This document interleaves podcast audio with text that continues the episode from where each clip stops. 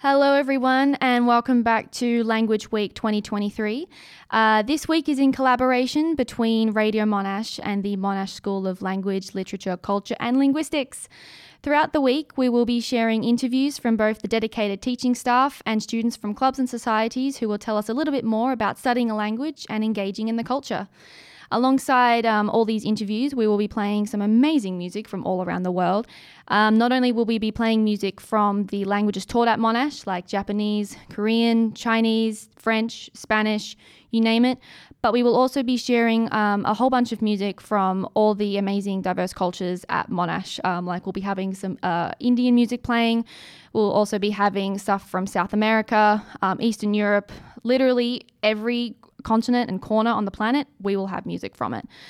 But today, for the Japanese segment, I will be interviewing Satoshi from the Japanese program here at Monash, where we will be unpacking some really cool stuff about learning the Japanese language and what's on offer here at Monash. So, I guess to start, I will int- I will uh, let Satoshi uh, give an introduction about himself. So, welcome um, Satoshi to the program. Um, do you want to tell everyone a bit about yourself? Like, who who are you? Uh, what units do you teach? And yeah, go for it. Thank you for having me here. So I'm lecturing Japanese studies. I do research in Japanese linguistics, you know, covering uh, various topics, but mainly focusing on uh, Japanese grammar mm. and the Japanese language use in kind of like actual uh, social context. Mm, very, very cool. And um, at Monash, I teach Japanese language intermediate level units and also some cornerstone capstone units related to Japanese language. And besides Japanese, I teach postgraduate level um, linguistics unit. Is that specifically focused for Japanese linguistics? So that's uh, linguistics in general. Mm. Mm. No, that's really, really cool. And I guess what a lot of students like to ask is what are the opportunities for Japanese at Monash? So, whether that's going abroad or studying a language at Monash, what is some really cool things you can do with the Japanese language at Monash? Yeah, uh, that's a g- great question. Uh, let me uh, talk a little bit about the studying abroad opportunities. So, uh, in Japanese studies, uh, we have and uh, various opportunities for studying abroad. we have a short-term summer studying abroad program where students can go to Osaka and study Japanese at Osaka University, and we also have several semester-length programs so that students can choose universities including top universities in Japan, like uh, University of Tokyo. And I'm coordinating um, a short-term Osaka University program. And every year, around 10 to 15 students from my intermediate unit, uh, they join the program and enjoy their stay in Osaka. Wow, that's awesome. Yeah, I think uh, it's a great opportunity for them, not just studying uh, Japanese, but mm. they also um, feel connected and grounded to Japan and enjoy and uh, what to say, you know, like really enjoy the cultural yeah, experience type yeah, thing. Yeah, uh, mm. have you know a valuable experience, you know, interacting with people in Japan during the stay. No, that's really cool. And would you could you elaborate a bit more on some of those I think capstone units that I think you um, talked about because I think one of the very important things at Monash is not just teaching the language but teaching the culture behind it. So mm. I would love if you could elaborate a bit more on some of those cool cultural components of your Japanese capstone units. Oh, that's a great question. Thank you very much uh, for asking. Um, yeah, so uh, th- this is something that I wanted to talk today. So um, the capstone unit I teach uh, is tied it's called uh, Japanese language in action. Mm-hmm. So that's something you know the, the real life you know cultural yeah, components in, you know in, included in in this unit related to Japanese language learning. So uh, there uh, we actually use various materials from Japanese anime, movies, and drama mm-hmm. to learn how the language is actually used in various social contexts. Mm-hmm. And uh, I think students enjoy you know learning the language you know, with those materials. I know for me personally that the best way to engage in a language is to jump straight in to mm-hmm. um, all the media and whatnot. And I can imagine a lot of students listening um, specifically already have a, uh, I guess, an inclination or an interest in um, Japanese media. And I guess what's your favorite piece of Japanese media? Are you a book reader? Are you a TV show watcher? Do you like movies? Like, if you had to sit down with your spare time, which as a teacher, I imagine you don't have a lot of these days, but if you had to spend your uh, free time, what Japanese media would you be? Uh, uh, what's it called? Either listening to or reading or watching. What's what's your first pick? yeah, uh, I think it's a it's a good question. Difficult question because um, as a father of three children, I you know use most of the, my time, Yeah, spare time with the kids. um, I think you know I when I have chance to watch something, I watch something with my children, Mm. uh, and so I usually you know watch something for you know children in Yeah. TV show. Uh, uh, we you know these days you know we can it's easy to find you know online materials you know Mm. in Japanese and something to watch in Japanese. And even Netflix has you know things like m- not just movies but TV dramas, Japanese TV drama. Mm. So uh, I think that's something that we enjoy uh, watching. And uh, yeah, a lot of language learners, I think you know first of the things, the cultural things that they've you know come across is the the kind of you know uh, Japanese anime or music. Mm. So I think that's I think a great tool and material Yeah, to, to use in our unit. Mm. And also that also uh, actually uh, let us think of you know you know speaking a language is not just about you know or talking with someone is not just about Mm. exchanging information Mm. we have social implication mm, the way we speak you know so that's something that we study at the, our capstone unit Mm. so uh, i teach this unit with uh, other teachers um, the, one of the topics uh, uh, covered in this unit is uh, japanese language use in fiction and in translation Mm. where we discuss, you know, uh, issues of like s- stylis- stylistic choices or vocabulary choices for, you know, assigning, you know, those words for different characters in fiction or different speakers, you know, in translation. I think there are some unique, interesting uh, characteristics of Japanese which might not be in English or other languages. Mm. Definitely. Uh, like, uh, for example, uh, there is gender difference. So, Mm. female characters in Japanese fiction, they speak very differently from male characters. well, that's interesting. And that's actually very different from how we actually speak in real life. yeah. So, we have to study uh, separately. So, what we study with our Japanese language unit, we study the way we actually speak, but that's not actually how people speak or how Mm. characters speak in fiction. So then, would you say that the written language of Japanese is very different to the spoken language of Japanese? Then. Yeah, it's not just about written versus spoken, but even like spoken Japanese in fiction, they, they sound very different. So uh, when we, you know, when we read Japanese novels or watch anime, Japanese anime, we had to think of, you know, for example, gender difference. Mm. Like female characters, they speak very differently from the actual female speakers in real life. Mm. So we need to understand how it functions, the social components of the language. That's what we study in our unit. No, that's really cool. Um, now, this is a bit of a, what's it called, a question that I've been asked by quite a few people. So I hope you're okay to answer this one. But I know that compared to English, um, Japanese has quite a lot of formality to it. Um, I believe. I, well, I've, I've been told at least um, that compared to um, like English, but I don't know. It, it may be more cultural the f- level of formality, or is would you say that the level of formality in Japanese is built into the language, or it's more of a cultural component? Yeah, I think yeah, social cultural components of the language definitely there's a difference, big difference. For example, um, you know, uh, in our intermediate unit, we have to study um, honorifics, which is uh, you know to show your respect to others, and that's that's part of grammar we had to study, and that's it's actually crucial for social interaction as well. It's so it's not just so when you make an error in the component that called honorifics, uh, it's not just seen as grammatical error, but it's seen as disrespect to others. Yeah, a bit rude. So uh, something that we sh- we cannot just miss Mm, uh, definitely. if you are speaking the language. And would you say that, because I think you were mentioning earlier how a lot of your intermediate students, when they go over to like the Osaka program, Mm-hmm. is that something that they find um, challenging to get used to. E- e- even though they've obviously they've been studying it for a while, I think because it's so unnatural to a native English speaker to include that grammatical level of formality, would you say that they feel well prepared when they go to Osaka, or a bit, you know, oh, the first day is a bit scary, but then but then the more they um, what's it called, they live there for that um, abroad program, the better and more comfortable they feel.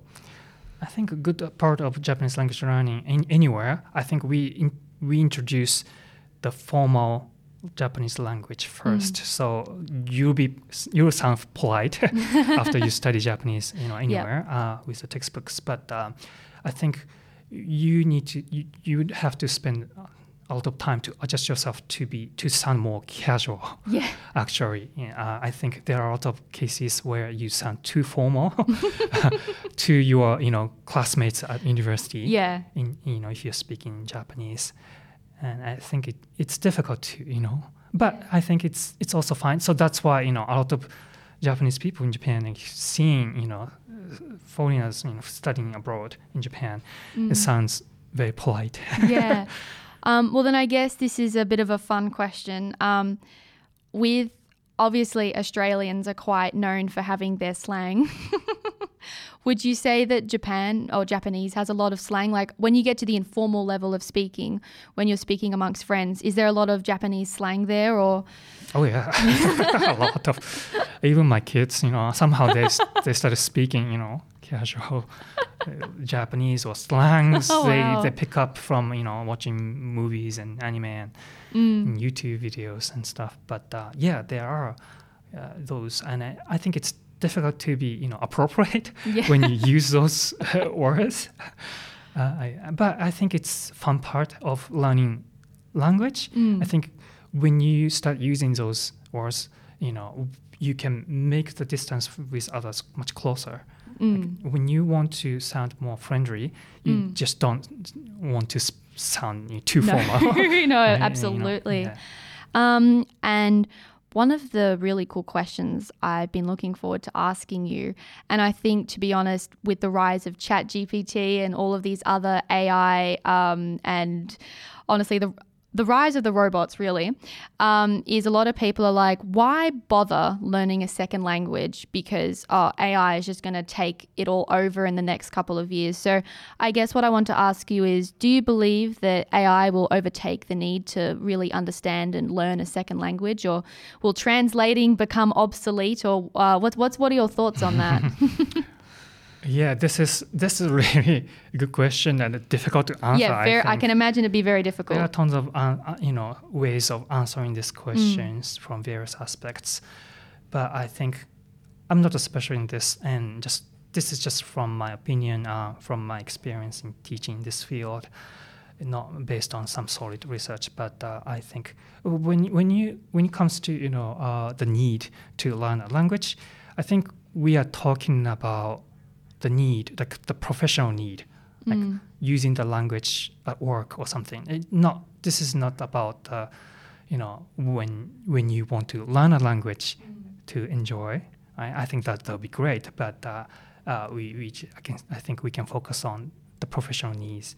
I think it depends on situations, but uh, out of cases, even before the recent Chat ChatGPT or uh, generative AI, uh, we've been using you know online translation or all the, like, a lot of websites translating automatically from one language to another. So we've already been using the service. I think that that's that's great. Mm. But when we think of when we focus on human interaction, there are many Mm. cases where uh, you know the AI cannot do. Mm.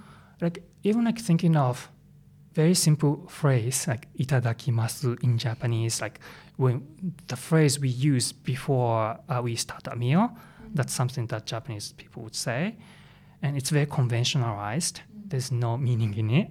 There's the the original meaning is like to appreciate your meal, but it's it's very difficult to translate into other languages. And but you you have to see um, you know when you translate like uh, creating English subtitles for Japanese movies, there's going to be you know itadakimasu. Yeah. And I think generative AI or ChatGPT or you know online translations, I think it will be very difficult to translate that even like one simple phrase. Th- some people might say, you know, um, let's eat, or some Mm. people say, you know, oh, oh let's uh, maybe thanks for the meal. Mm. But that phrase needs to fit the character, the speaker, in the scene. Uh, and I think we as human, we, we can take a lot of information from the context or the personality or the type of clothes this person is wearing, but automatic translation might be difficult to translate this very simple phrase into other language. Yeah, so I guess language is just too complicated. There, there's so much more than just what's been spoken. There's no real word for word translation. It takes on bringing in context and meaning, and that is not necessarily easy for a robot just to come in and um, come up with a quick phrase. So, you know, that is a very, very, very interesting. And I think that that just further amplifies why people should be learning a second language because you will, yes, you may be able to get the, I guess, gist or a basic level understanding from a robot's translation or an AI's translation, but to fully be able to really understand and grasp what's being said to you in that other language, you will not, you, a robot can't replace that. Right. Yeah. So there are some, you know, places that where you know they can be good at, like a verbatim, you know, um, literal translation from one language to another, like newspaper translation, like just exchanging information. That would be good. Mm. They are good at it. But when it comes to you know social or you know cultural components, uh, uh, they're gonna face difficulty. Like human needs to make a Mm. decision of like statistic choices, vocabulary choices, and so on. Mm. Um, and I guess this can lead into um, another segment for the people that really want to learn Japanese. What is your key piece of advice in learning Japanese? Like, if you had to give one really good piece of advice so that they could feel really prepared, um, or, or or a great, um, I guess, what's it called, a tip with learning the language. What would be your key piece of advice? Hmm.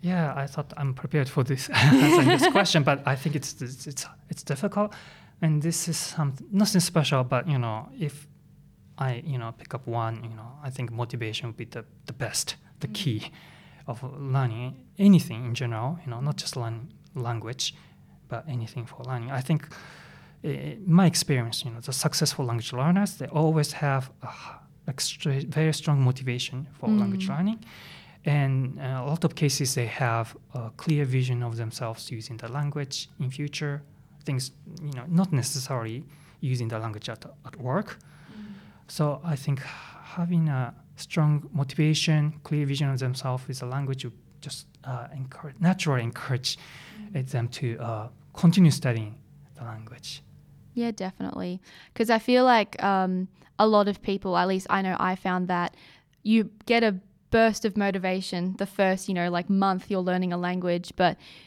you need to keep that motivation going to really want to make sure that you um, are learning that language properly.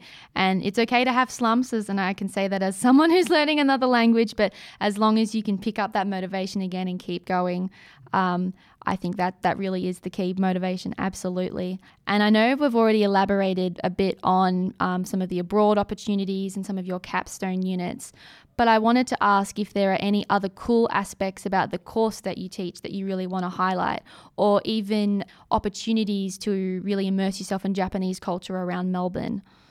Hmm.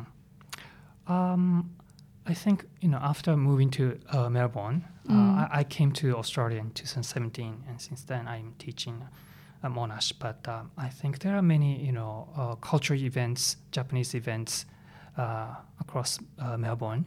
Mm. I think two months ago there was a, I mean uh, in uh, that was in May or some sometime uh, there Mm. was a Japanese festival in Box Hill area.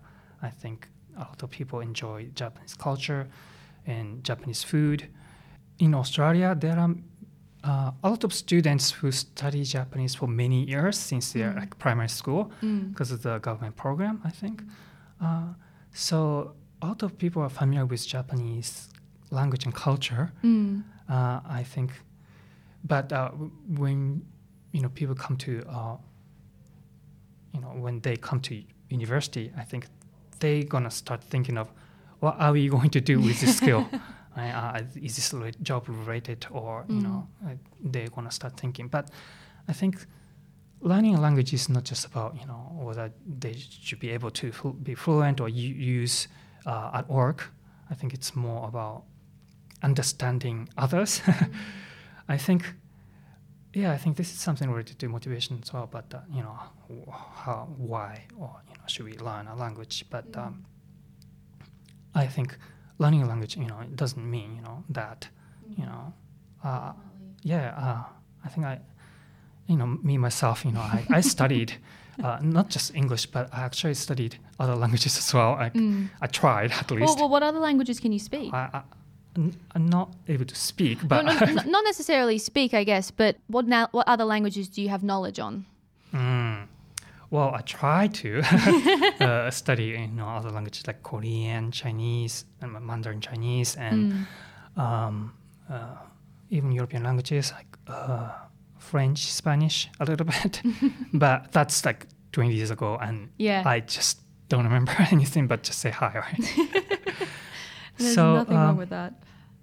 I think, yeah, I think I, I also mentioned earlier. I guess you know learning a language is, is also un- understanding others. Mm. Uh, and that also means understanding yourself, understanding your own society, your mm. own culture. It's like a self-reflection, like you know, seeing yourself by seeing mm. from seeing others. So uh, I think that's that's actually a really important aspect of learning language. Uh, you you can gain that kind of skills and knowledge through language learning, mm. like uh, intercultural competence, we say, and understanding others. I think that's a kind of key aspect. These days, it's you know uh, emphasized at Monash, mm. you know, understanding others. You know, definitely. And I guess some of the next questions I want to ask, and I hopefully I won't go on for too much longer because we're already at um, what's called twelve thirty. But one thing that I find really interesting about Japanese compared to a lot of other Europe, and as someone who knows a lot about linguistics, a lot of European languages are so tightly knit in their families, like English from the Germanic family, um, or then you've got the Romance languages and the Slavic languages. Japanese really is an island on its own in terms of languages. Like, I know there's obviously a small amount of Chinese influence with the kanji characters and whatnot, but you know, sound wise, tonally, grammatic, really is its own thing. Like I, I don't think well, you obviously you're more knowledgeable on, on, on it than I am, but with that learning another language from uh, coming from a Japanese background, does that make it a bit more difficult because Japanese is such a very it's a very mm. unique language. Mm. Well, I'm being my Japanese, you know, for my entire life, life, so I yes. don't know how you feel, you know. Yeah. But I, I, guess it's more in a sense of um, you learning other languages, like when you learn English, or even when you said you dabbled linguistically um, into other languages. Was that difference really strong? Mm, I think so. Regarding you know linguistic aspect of Japanese, I think you know, for example, like vowels, sound Japanese sounds, vowels, they are more limited than English. So it's difficult for me to pronounce English properly, mm-hmm. or difficult to hear what yeah. other people say in English because the the vowels, you know, the number of vowels we use in Japanese are limited. Uh, consonants as well. so you know, a lot of cases, you know, people all, always talk about, you know, oh, Japanese can distinguish L and R sound. They mm. can't pronounce those two properly. Uh, but you know, uh, when we teach Japanese, you know, there are also some cases like, you know, English speakers have hard time mm-hmm. understanding mm. or distinguish the lengths of vowels that mm. we, mm-hmm. we distinguish. For example, this, this is a, something good example, but uh, okasan, o, obasan is an aunt, mm. Mm, middle-aged female. Mm. Obaasan is grandmother. Those are very similar. Yeah, so obasan, obasan people have a hard and when you say even faster, I that is almost undistinguishable to, to, to, my ears. Wow, yeah. that that really is um, a change. And yeah. like I know uh, Chinese has tones, which can sometimes help in that differentiation between those two. But that you prob- I feel like in that case, it would really be a context um, scenario where you have to listen to the context to really know which one it is. Would you say that's correct? Yeah, yeah, yeah. I think yeah, Japanese language learners, you know, sometimes they, they do, or you know, any language learner speaking foreign language, you know, mm. they they sometimes face such difficulties, and then they have to fill the gap with the context of information. Mm.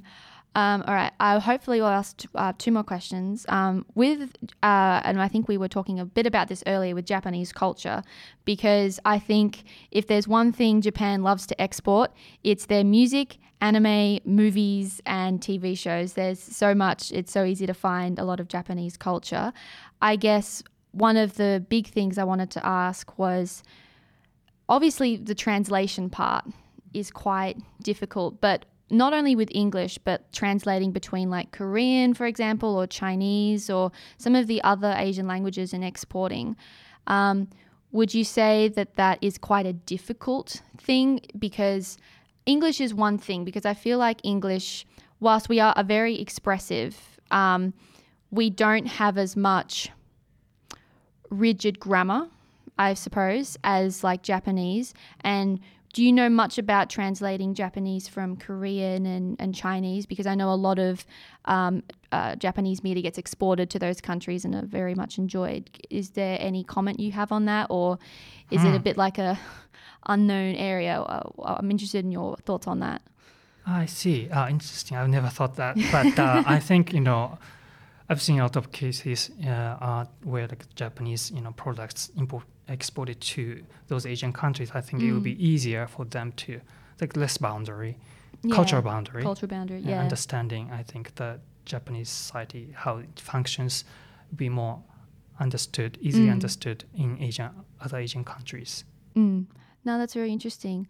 And I guess the final question we will end on is and I know you've already given your piece of advice, but um, many students find learning a language very difficult and very intimidating. Do you have a piece of advice for students who are a bit un- a bit hesitant to jump straight into Japanese, but if you could like push them over the edge to come on, come study Japanese, come, um, you'll have a great time. What what is your one final piece of advice or final word you would say to get those students to um, come and study Japanese at Monash? Hmm, I think you know. Uh, when you're thinking or unsure of you know start learning you know a foreign language or Japanese, I think you you should always think what you enjoy mm. or what you want to do with a language or the, some knowledge. I think learning a language I, I, again you know it's not just about learning a language itself, but uh, you know understanding other cultures that mm. links to you know understanding yourself. Yeah, definitely. so I, I think you you can gain a lot of things uh, from mm. language learning. Fantastic. Well, thank you so much for coming out here, Satoshi, and um, being absolutely wonderful to interview. Uh, to everybody listening at home, we will hopefully have some amazing Japanese music coming up after this, and we have a few more interviews from the Japanese faculty and also from the Monash Japanese Club. So, if you want to hear more about that or find out when stuff is airing when, please check out Radio Monash's social media pages and our website, and uh, we'll uh, see you again shortly. Thank you so much.